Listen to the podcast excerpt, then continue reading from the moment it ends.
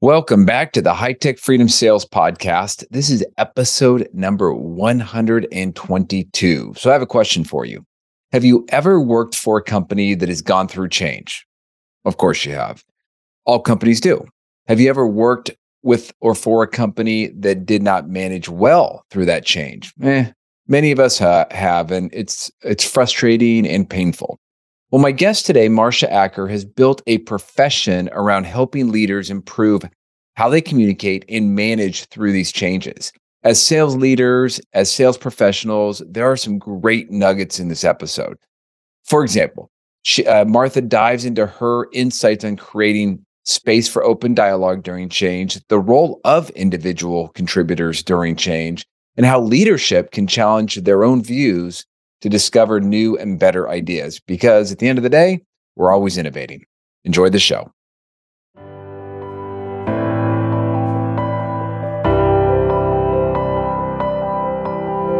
Welcome to the High Tech Freedom Podcast. This is a podcast where we bring successful tech sales professionals, thought leaders, and entrepreneurs to share best practices, insights, and lessons learned with other tech sales professionals. As a sales professional, the more we learn, the more we earn. Once we earn it, how can we put those hard earned commission dollars back to work to build additional income streams that will create the freedom we are all working to achieve? I'm your host, Chris Freeman. I'm a high tech sales leader, real estate investor, and lifetime learner.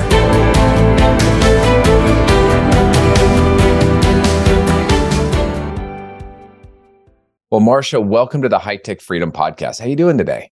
I'm good, Chris, and thanks for having me. Oh, it's my pleasure. So why don't we jump right into it? So why don't you tell the audience just a little little bit about your background? What do you do? Mm. Well, today I am a, a, coach with executives and leadership teams. Um, but I often say I, I come uh, with a with a tech and software engineering background. So my start and my degrees were actually in software engineering. I had a super big passion for bridging um, different groups of people, like end users and developers, and helping them um, bridge the conversation and have better conversations. But I think one of the things that, you know, as that career grew, one of the things that I found is found myself in increasing leadership positions and out over my skis a little bit in dealing with the people side of leadership. I felt like I had the tech side down. I felt like I had the process side down, but the the people side, it felt like there was a, a gap there for me. And so um, about 20 some years ago, I just began a process of um, it started out by me wanting to learn to be a better leader, um, and it transitioned into me working with leadership teams and coaching. So excellent, yeah. Well, thank you. Yeah. yeah. So today's topic will be really more around than leadership and communication, and you know that's one of the things I like to do on the podcast is you know we primarily focus on tech sales professionals, but there's more than just selling to build a very successful career over 20 30 maybe even 40 years and so I'm excited to have you on today because at the end of the day, leadership, whether you're formally leading, informally leading, and communication, you can't be successful without it.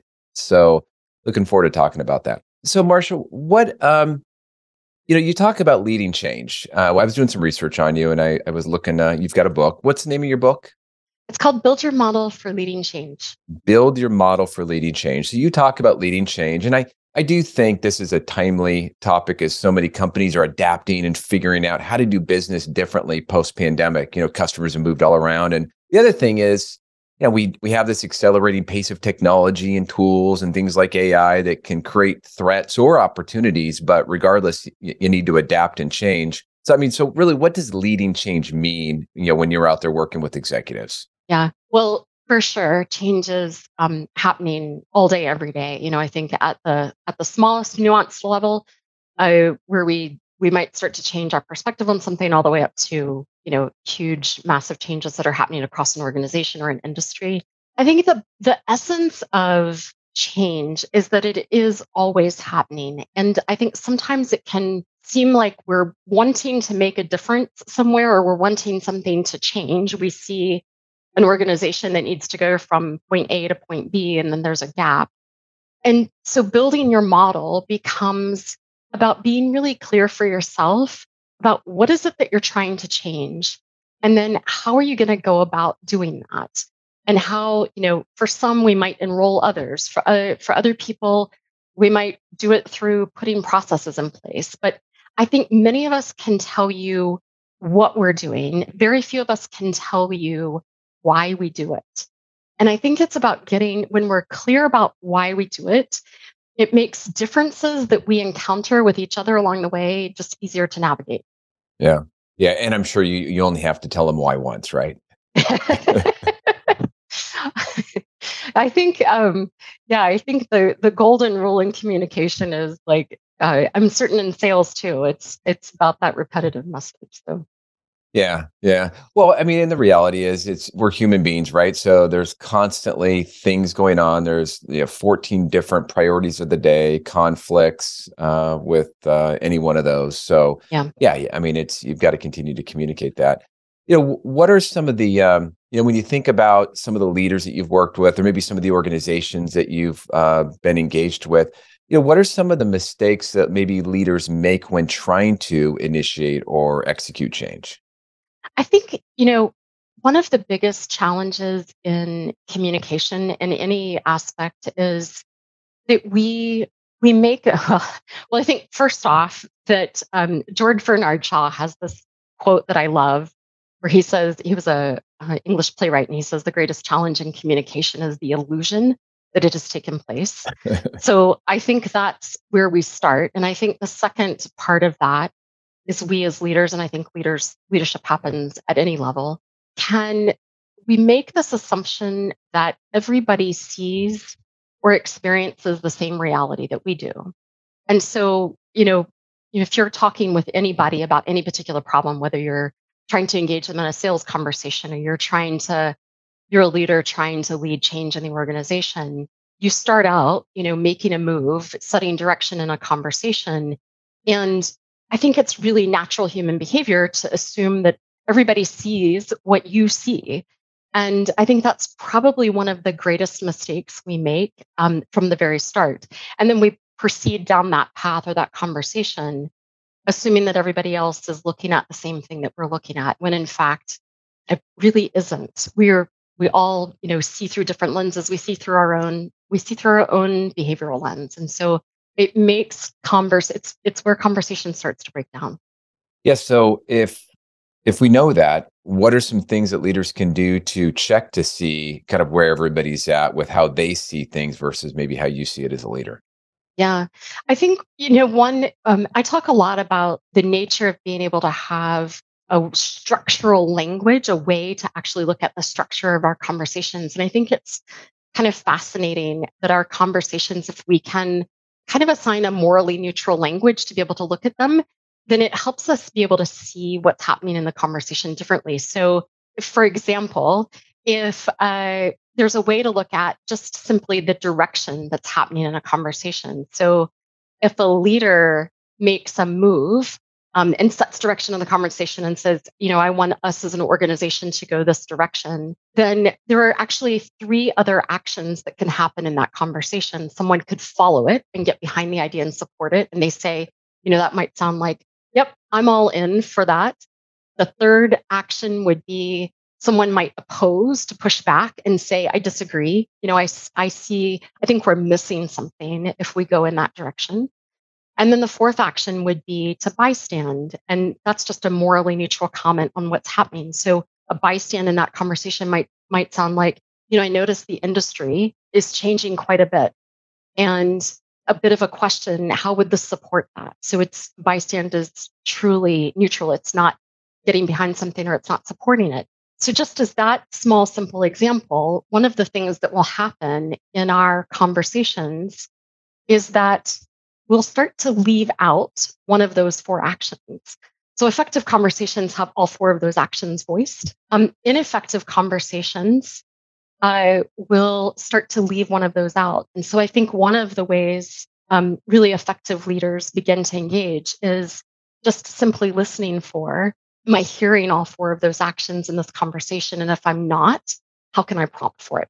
Right. So even prompting for somebody that might be fully resistant to pull that out to then adjust and adapt and Yes. Yeah. Which I think is um, so if you think about that as a leader, that can be scary. Like, uh, you know, you've got a big um, objective or a task, something that you're wanting to encourage. And the the idea, like I think it can be very easy to fall into a trap of just um, maybe even unconsciously wanting to introduce that. I want to make a move um, with my group of leaders. And I'm really hoping that everybody is going to get behind me and support me. But I think one of the challenges that emerges is like in those initial conversations, if we're not actually bringing out the opposition there, it seeps out later in really kind of unproductive, unhelpful ways. So, yeah, Chris, you're laughing. So yeah. I'm, I'm guessing that maybe that's resonating with you. Oh well, I've been through you know big organizations, lots of change, and you know you see the uh, the, the kind of the rank and file and sales as an example you know the we're not at water coolers, but still we find a way to chit chat and teams will talk negatively about some change because it's been announced, it's been rolled out, and then you know it's crickets in some cases, and and reps will resist it. Uh, they'll resist any change for the most part because they don't want to disrupt something that in their mind might be working how they work. Right. So I've seen that probably go wrong more than I have seen it go well. And I think you know if you if you were to just simply focus on what's happening in the dynamics of a conversation that's actually set up the organization for that to happen. So the water cooler talk or the resistance that comes, there will be really valid reasons for why that's happening. And it doesn't mean that everybody gets to have their way. This this isn't about like I get to be right or wrong at the end of the day about whether this is the direction we ought to go. But I think one of the mistakes that leaders and leadership teams make is we fail to really fully invite the full dialogue, the full conversation in at the front. And so if we're not creating a place for let's just, you know, focus on the sales team. Sales t- something gets rolled out, sales team has a real specific pushback to it but that doesn't get voiced. Instead, it gets um, that conversation gets had offline. You know, in one-on-one conversations or in instant messaging things where people are talking about this will never work i think the task of leaders is to find a way to bring that conversation online because if i as a salesperson feel like i've got a valid point but i'm not being heard or listened to the best you're going to get from me is compliance. And at the end of the day that's not fun nor is it rewarding and it just overall more importantly, I think the organization is missing a voice in that process. So, so if you go all the way back to some of those initial conversations, for leaders to be able to do what I what I think is the pretty brave um, ask of really looking to surface the, the various viewpoints, even the viewpoints that push back and say, I disagree, and welcome that perspective or that difference into the conversation. I think there's a possibility for a really new idea to emerge it's not just buy-in. I think buy-in is one aspect of it, but I think a new idea and a new concept, potentially new tweaks to that change get rolled out or, or get incorporated into the decision. Yeah, that's really interesting. I I have worked with one leader in the past that did a really good I thought he did a really good job at this because we've gone through changes and you know they're always reorganizing the sales organization for some reason, right? and it's well it's always because they want to grow revenue. Right. And one of the things that he had always done really well was you know he would have the extra calls he would go have one-on-one calls. And by the way it was a ton of work for him but he would go have these conversations and in some cases the reps weren't really excited about maybe losing part of their territory but at least they understood. And i think it created some uh, retention and some stability based on the way he handled that. You know and eventually those reps kind of come on board and find ways to be successful and they kind of get over it a little bit but I've also been in scenarios where the manager or the leaders weren't doing that, and eventually reps just leave. Right? If it's a good strong market, they just leave. But um, you know, I love your point about surfacing the various viewpoints. Before we jump into the topic, I wanted to let you know that we just launched a monthly drawing for one of our insulated high tech freedom tumblers. Now, I've been sending these out as a thank you gift to each of our guests, and the response has been great you know, everyone has a full size coffee cup, a Yeti, or whatever brand that they might use, but not everybody has the small tumbler that you can put your wine or beverage of choice in. And they're great for the deck, beach, camping, or just, you know, just keeping your drink warm or cold. Now, I'm not selling these, but I am excited about them. So we decided to offer these up to the loyal podcast listeners by doing a monthly drawing. So if you're interested, go to hightechfreedom.com forward slash mug. That's M U G. And you'll see a picture of the tumbler and you can enter. We'll just collect your name, phone number, and email. And if you do win, we'll then follow up and ask for your mailing address so we know where to send it. If you don't win, your name stays in, so you don't need to re enter.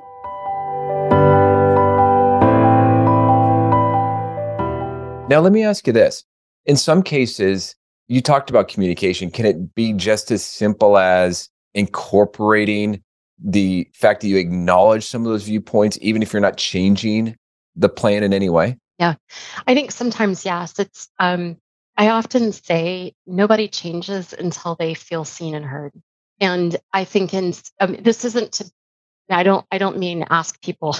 I don't mean disingenuously ask people what they think so that you can you can get to the to the task. Sure. But yes, I do think sometimes it's just simply have you paused long enough to hear different viewpoints. So the leader that you're giving the example from, what I would say likely potentially unconsciously, but but he had a model in which he had defined his process for leading change, um, there was likely a belief under that of hearing different points of view, of taking the time, even though it was a lot of work. He would have had some connection to say, I do this because I believe that it's important and I'll go slow to go fast, or I'll hear all voices in order to make sure I've got people's fingerprints on the, you know, the outcomes. So I do think sometimes it doesn't mean that every it's what I say, it doesn't mean that everybody's going to get their way or that you're going to talk to one person and, and their idea is going to become the new idea. But I do think that it can shape and shift the thinking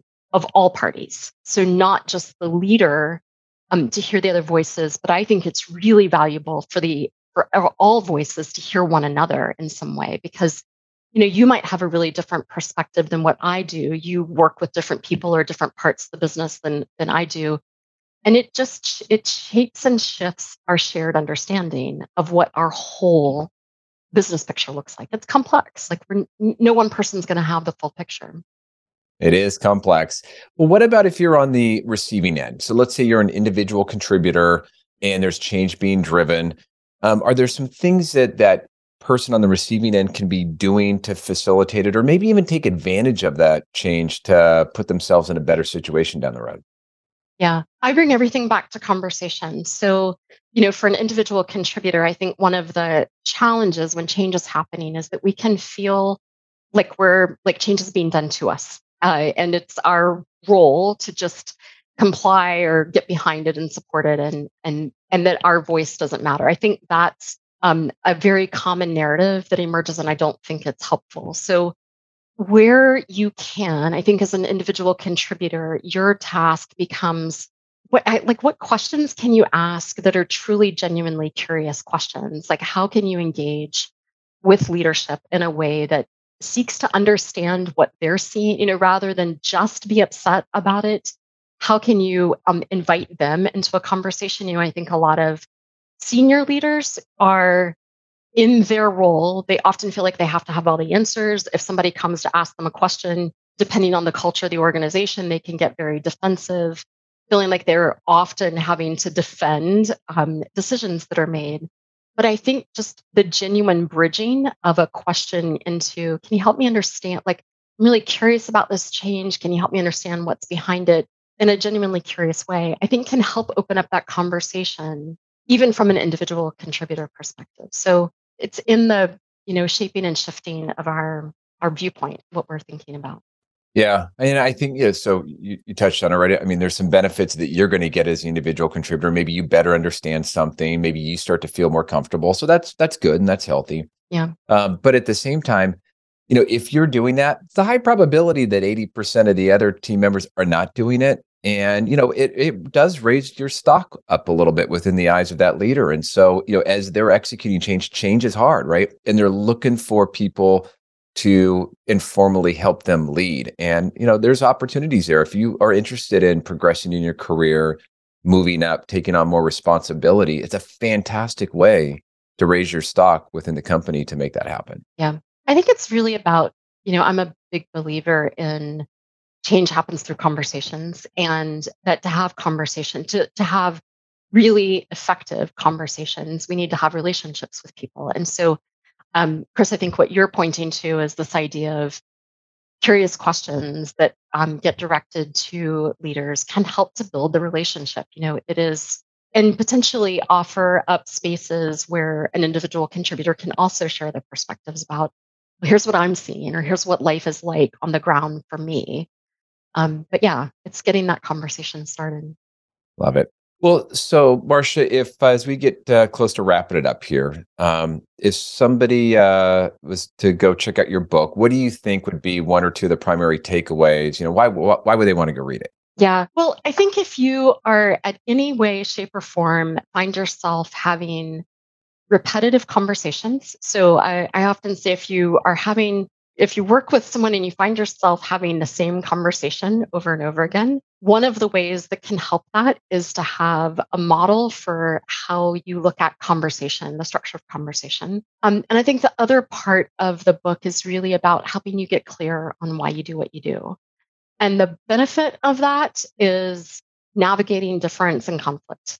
Um, I think there is no lack of conflict in our organizations. And being able to navigate difference, how we communicate with one another, I think it either sets us up to have really effective conversations or ineffective ones. So those are two, it's a workbook. So it's definitely not a sit down and read it in one weekend. It is a, um, it's a full color guided workbook. It's designed to sort of sit with you along a leadership development journey. Yeah, well, those are my favorite kind. Well, I better go pick it up before one of my team members sends me a copy and delivers a message. So, well, Marsha, so we'll have your uh, LinkedIn uh, link in the show notes. Is that uh, is there another way that uh, somebody could reach out to you if they're interested? LinkedIn is the best way, and I um, am pretty good about responding within 24 hours. So just tell me how you found me, and I'm happy to respond. Excellent, Marsha. Anything else uh, that you would like to share? No, just um, I I think that it's a fabulous purpose that you're up to here. So it's great to be here. Thanks. Well, thank you. You know, I'm a big believer that we always have to be learning and improving. Uh, and and as soon as you stop, you know, you're starting to shrink, and you know that's not a good thing. So I appreciate what you're doing, and uh, thanks. Thank you for coming on today. Yeah, thank you. Thanks again for joining us today. To get more sales and real estate tips, you can subscribe to our newsletter at hightechfreedom.com. You can also join our private Facebook and LinkedIn group that is exclusively for sales professionals. If you found a nugget of good information in the podcast, please subscribe, give us a positive rating, and write a review. If there is a topic that you would like us to cover in the future, please send us a note through our website at hightechfreedom.com. Until next week, make this your best week ever.